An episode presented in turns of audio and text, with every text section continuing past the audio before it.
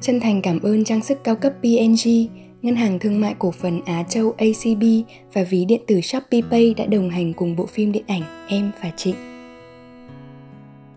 Chào mừng các bạn đến với podcast Nắng Thủy Tinh, nơi chia sẻ về những cảm xúc có được trong tình yêu và trong cuộc sống, với chất liệu dẫn lối là 301 bức thư tình của cố nhạc sĩ Trịnh Công Sơn, viết gửi cho nàng thơ Ngô Vũ Giao Ánh, và mình là Hoàng Hà.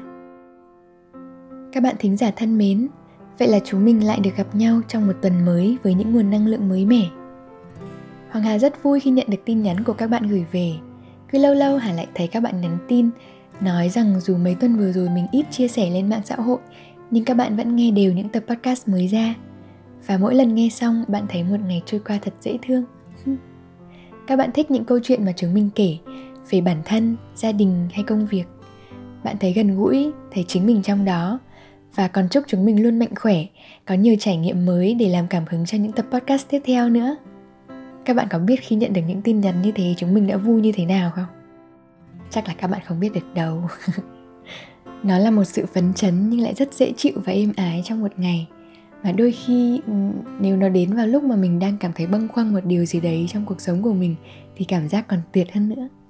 Giống như kiểu là, you made my day nên thật lòng, Hoàng Hà và ekip thực hiện cảm ơn các bạn rất nhiều ở tập 15 này, với tiêu đề để buồn cho anh, nghe hơi buồn phải không đừng lo lắng, Hà không bao giờ để các bạn kết thúc một tập podcast mà vẫn mang những suy tư đó một mình để buồn cả. Vì ở đây đã có hoa hướng dương và một chút nắng thủy tinh. Nào, hãy cùng Hà lắng nghe đoạn lá thư của ngày hôm nay và tin rằng bạn đang không mở nhầm tập 13 đâu nhé.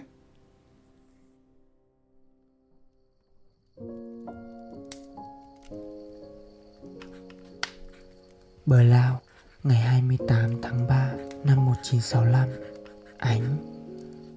Anh đang phân vân phải không? Anh như đang nhìn được ánh. Trên khuôn mặt đó có vầng trán yêu tư và mắt ánh. Anh đọc được những lao sao trong đó. Anh biết rằng anh đang lao đao trên những lời rầm rì đang dội xuống quanh ánh ở đó. Tất cả tất cả đang đổ xô ánh vào một bờ tường tất cả như đang âm mưu tước đoạt một ánh sáng thần thoại trên tay anh. Anh đang bơ vơ trên những âm mưu vô hình. Anh đang e ngại. Anh đã đoán được tất cả những điều đó. Anh cũng hiểu rằng mình sẽ mất tất cả những gì mang dáng dấp màu nhiệm. Anh đã là một màu nhiệm trên những tháng ngày này của anh. Có phải chính những điều đó đang âm thầm tạo một hư vô? Mỗi lúc một lớn dần giữa anh và anh không?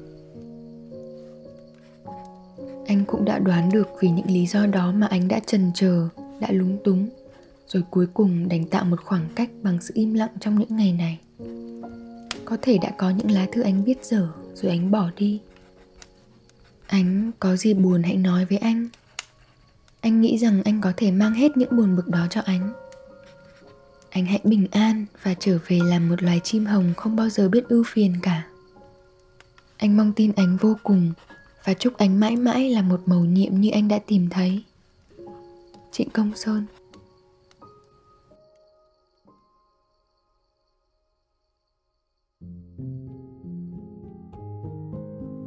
Ở tập 13 của tuần trước, Hoàng Hà đã từng nói rằng có lẽ chỉ khi một người yêu thương mình nhiều thật, họ mới quên giận để yêu, mới gạt đi cả những băn khoăn ngổn ngang trong lòng họ để có thể san sẻ cùng mình và mang cả những buồn bực thay cho mình. Đó là một ý rất hay mà hà thấy trong tình yêu, nhiều khi chúng mình cũng mong được làm như thế cho người mình thương. Nên đây là lý do ngày hôm nay mình cùng nhau nghe lại một đoạn thư, cũng có những dòng mà tập trước hà chưa đọc. Chúng mình sẽ cùng nhau trò chuyện sâu hơn theo một hướng khác. Những lá thư mà cố nhạc sĩ trịnh công sơn viết, bao giờ cũng rộng dài hơn thời lượng một tập podcast của chúng mình để có thể chia sẻ với các bạn về nhiều hơn một chuyện. Trong thư, nhạc sĩ biết rằng đang có những lời rầm rì rụa xuống quanh giao ánh ở quê nhà. Những lời bàn tán xôn xao khiến ánh bị đẩy xô vào một bờ tường. Anh lao đao rồi tạo khoảng cách với anh bằng sự im lặng.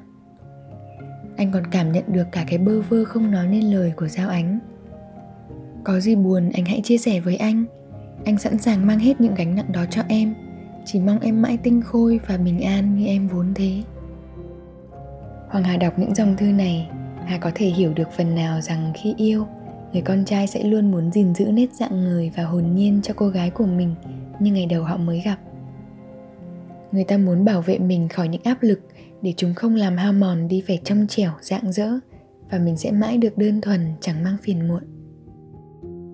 Có lẽ cô gái nào cũng mong có một người thương yêu mình nhiều như thế luôn sẵn sàng lắng nghe và che chở cho mình, phải không các bạn? Nhưng có đôi khi con gái chúng mình cũng khó nói ra, khó chia sẻ một điều gì đó với người mình thương. Có thể là một vài chuyện không đáng để nói ra, hay cũng có thể là một chuyện gì đó mà mình muốn bảo vệ họ khỏi việc tổn thương nên mình chọn không nói. Hà cũng từng có một trải nghiệm gần giống với giao ánh, nhưng hơi khác ở chỗ là hà không lao đao hay ngần ngại chuyện cũng lâu rồi. Hà từng nghe được những lời xôn xao gặng hỏi về người yêu mình hồi đó. Rằng liệu anh có phải là một người không đáng tin hay không? Không biết nếu là các bạn thì bạn sẽ nghĩ sao, nhưng hà hoàn toàn không quan tâm đến những điều họ nói.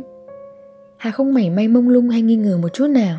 Mình phủ nhận ngay lập tức và nói với họ rằng, tôi không biết ngoài kia người ta sầm gì những gì, nhưng câu chuyện giữa tôi và anh ấy đang rất ổn.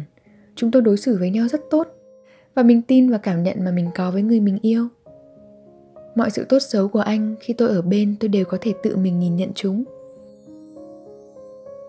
Sự kết nối giữa hai người yêu nhau đối với hà là có sức nặng hơn mọi lời bàn tán.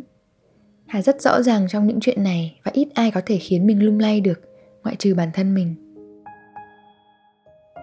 Uhm, nếu có ai đó nói rằng mình không kiểm chứng lại những lời xì xào ấy là mình dại.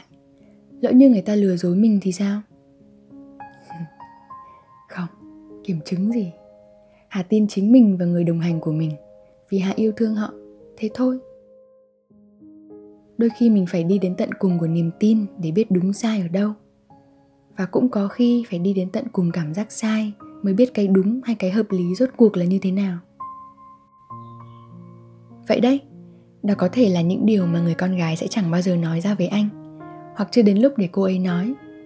Hoặc sau cùng thì nó cũng không còn cần thiết nữa nhưng dù thế nào, hà biết rằng luôn có những câu chuyện, những cảm xúc băn khoăn, chăn trở mà rất cần mình chia sẻ cùng nhau. Trong quan niệm của hà, tình yêu mà có thể sẻ chia, giao tiếp được với nhau thì đấy chính là chìa khóa. Đã có chìa khóa trong tay rồi thì cánh cửa nào cũng mở được hết.